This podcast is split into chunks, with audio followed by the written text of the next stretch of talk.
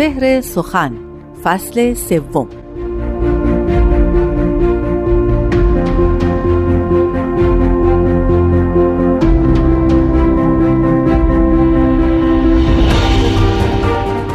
بلبل ز شاخ سرو به گلبانگ پهلوی می‌خواند دوش درس مقامات معنوی. یعنی بیا که آتش موسا نمود گل تا از درخت نکته توحید بشنوی.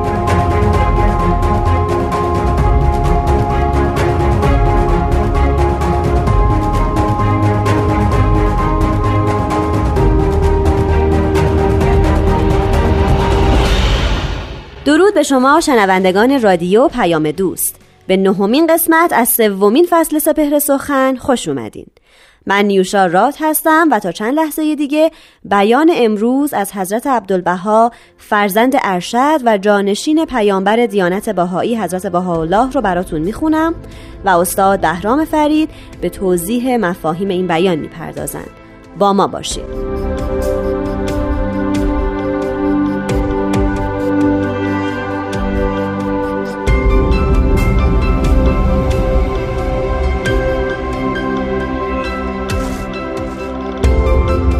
عبدالبها میفرمایند از اعظم صفات کمالیه علم و دانایی است. پس باید شب و روز بکوشید و سعی بلیغ مبذول دارید و آرام نگیرید تا از جمیع علوم و فنون نصیب موفور یابید.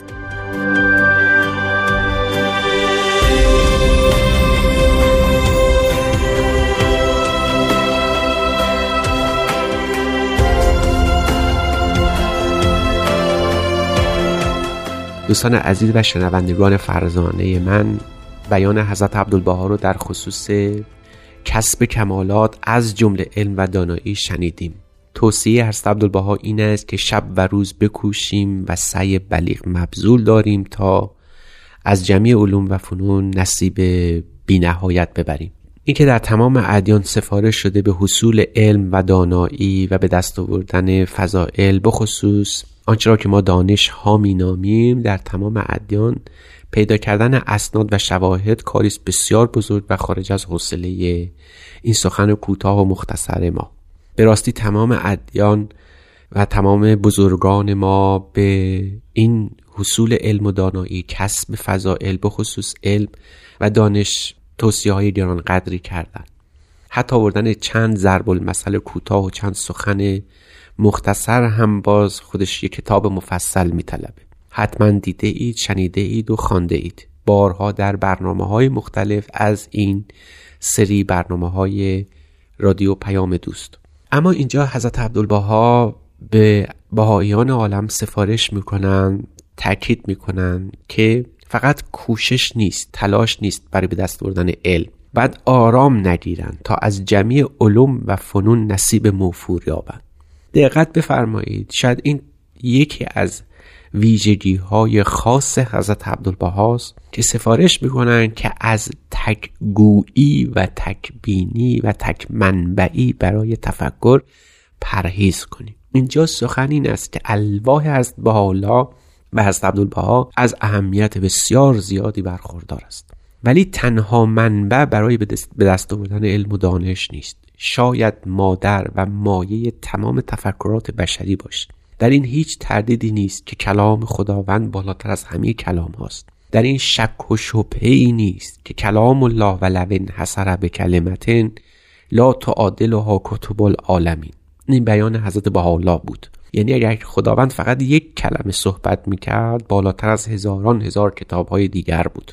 ما در این هیچ شبهی نداریم. اما حضرت عبدالبها در اینجا میفرمایند که این یک منبع برای به دست آوردن علم و دانشه بهایان هرگز قصد این ندارند که در تعمیم معارف صرفا به تبلیغ و ترویج علوم و دانش و معارف بهایی بکنند. ابدا چنین قصدی نداشته و نخواهند داشت. زیرا بهایان معتقدند که علوم و فنون هم بخشی از معارف ماست. شاید بتوان گفت که اون کریمه بزرگی که ضرب المثل شده در اسلام به اسم الاشیا تعرف و به ازدادها یعنی اینکه هر چیزی به ضد او شناخته میشه در اینجا این معنی خاص رو پیدا می‌کنه. که همان اهمیت کلام الهی رو هم باید با همین علوم و معارف اکتسابی به دست بیاریم. یعنی اهمیت اون کلام در قیاس با معارف بشری حاصل خواهد شد. از این رو باید به اون بخش از معارف انسانی و دستاوردهای بزرگی که بزرگان همه فرهنگ ها و تمدن ها حاصل کردن به اونها هم بعد توجه کرد و التفات نمود. حضرت عبدالبها میفهم اگر قرار باشه صرفا به یک منبع و اون هم کلام الهی است اکتفا کنیم فرد تکبعدی خواهیم شد. فردی خواهیم بود که از یک منظر از یک چشمانداز فقط نگاه می‌کنه. به یک جنب از جنبه های خاص توجه داره. احتمام انسان فرو کاسته میشه. احتمام انسان قلیل میشه. کاهش پیدا می‌کنه. انسانی خواهیم داشت که صرفا و صرفا همه چیز رو از حق می‌خواد و به اون کوشش و احتمام خودش یه نظر نخواهد کرد همه پاسخ همه پرسش هاش رو از همون کلام الهی میجوید. در صورتی که ما حتی در آثار الهی داریم و شنیدیم و بارها خوانده ایم که انسان چیزی جز احتمام او نیست. احتمام بر چه؟ بر یافتن اون پرسش هایی که همیشه در ذهن خودش داشته و خواهد داشت. و بکوشه تا آنها رو به دست بیاره. پس از یک سو ما هستیم و احتمام و تلاش خودمون در کسب معارف ها از یک سوی دیگر کلام خدا هست و بیانات او. این دو ممزوج با هم می‌تونه منتج به نتیجه حسنه و وسعت نظر انسان در معارف و دانش ها بشه.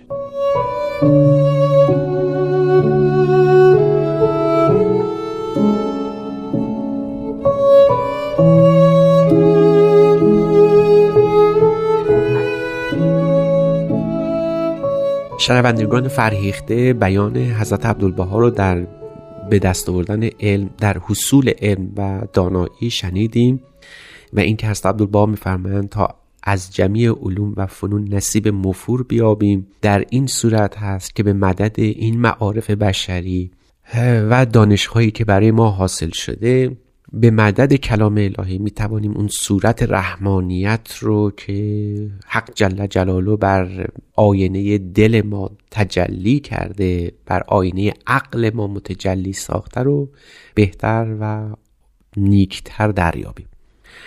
حضرت عبدالبها فرمان این قضیه یعنی اینکه خود خدا سفارش کرده به ما اینکه علم و دانایی رو به دست بیاریم این است که اول صورت رحمانیت در انسان همین علم و دانایی است. اینجا دقت بفرمایید گویا در تورات هم خداوند وقتی خواسته صورت و مثال الهی رو به ما نشون بده به یک کریمه عجیب به یک آیه لطیف الهی اشاره کرده. و اون این است که لا نعملن انسانا علی صورتنا و مثالنا. یعنی ما انسان رو به صورت و مثال خودمون آفریدیم. این معمایی بوده در کل تاریخ فلسفی و عرفانی ادیان که به راستی انسان شبیه خداست. یا اینکه باید معنای دیگری برای این آیه در نظر بگیریم. بیگمان خداوند صورت و شبیه کسی نیست. در قرآن لیسه که مثلهی شعی رو بارها خانده ایم و شنیده ایم خداوند شبیه هیچ چیزی نیست مثل هیچ چیزی نیست. پس چرا خدا میگه که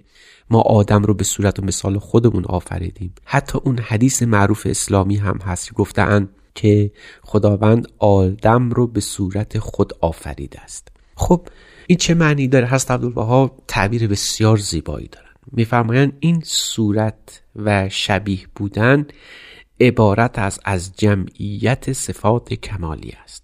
یعنی ما در جمع این صفات کمالی شبیه خدا هستیم. چون خدا جامع است و کامل. انسان هم بالقوه حائز جمع این صفات کمالیه هست. پس این صورت رحمانیت همون جمعیت صفات کمالیه و ملکات اخلاقی است که از خداوند به انسان جلوه کرده. یکی از اون مواهب هر صد با میفرمایند که این علم و دانایی است. درست همون گونه که خداوند آدم رو بر طبق اون اسطوره ها و داستان ها و قصص قرآنی و توراتی ما خوانده ایم که اون شجره ای اون درختی که آدم قرار شد که از اون بخوره و محروم بشه از بهشت الهی به تعبیر اهل ادیان عبارت از درخت معرفت و دانایی است. حالا بگذاریم از اینکه این داستان چه تعابیر گوناگون داره ولی گویا درخت بهشتی است اون درخت معرفت و دانایی. حضرت عبدالبها مرکز عهد و میثاق خداوند جانشین حضرت بهاءالله در این خصوص توضیحی بسیار زیبا دارم میفهم این درخت معرفت است. درخت دانایی است که از دو جا از دو منبع حاصل میشه. از دو سرچشمه سیراب میشه. یک سرچشمه اون لایزالی کلام خداوند. همیشه هست و خواهد بود. پیا پی پیامبران آمدند و خواهند آمد برای رسوندن این کلام الهی یعنی این چشمه بزرگ. اما چشمه دیگری هم هست و اون جوشانی قلب و عقل آدمی است در کسب معارف.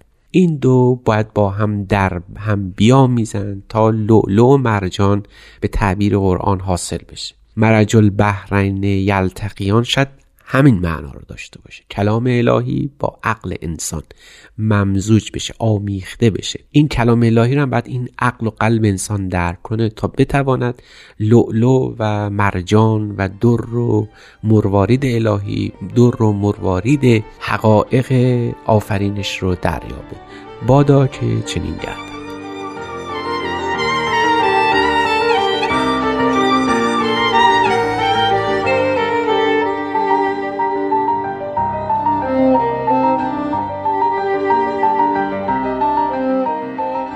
دوستان عزیز متشکرم از همراهیتون با این قسمت از سپهر سخن. من نیوشا راد ازتون می‌خوام که این همراهی رو ازمون دریغ نکنید و با نظرات خودتون ما رو در بهتر کردن برنامه ها یاری کنید. تلفن دو صرف یک هفتصد و سه ششصد و یک هشتاد و هشت هشتاد و هشت رو یه جا بنویسین و با استفاده از اون با ما در تماس باشید. شاد و سلامت باشید و خدا نگهدار.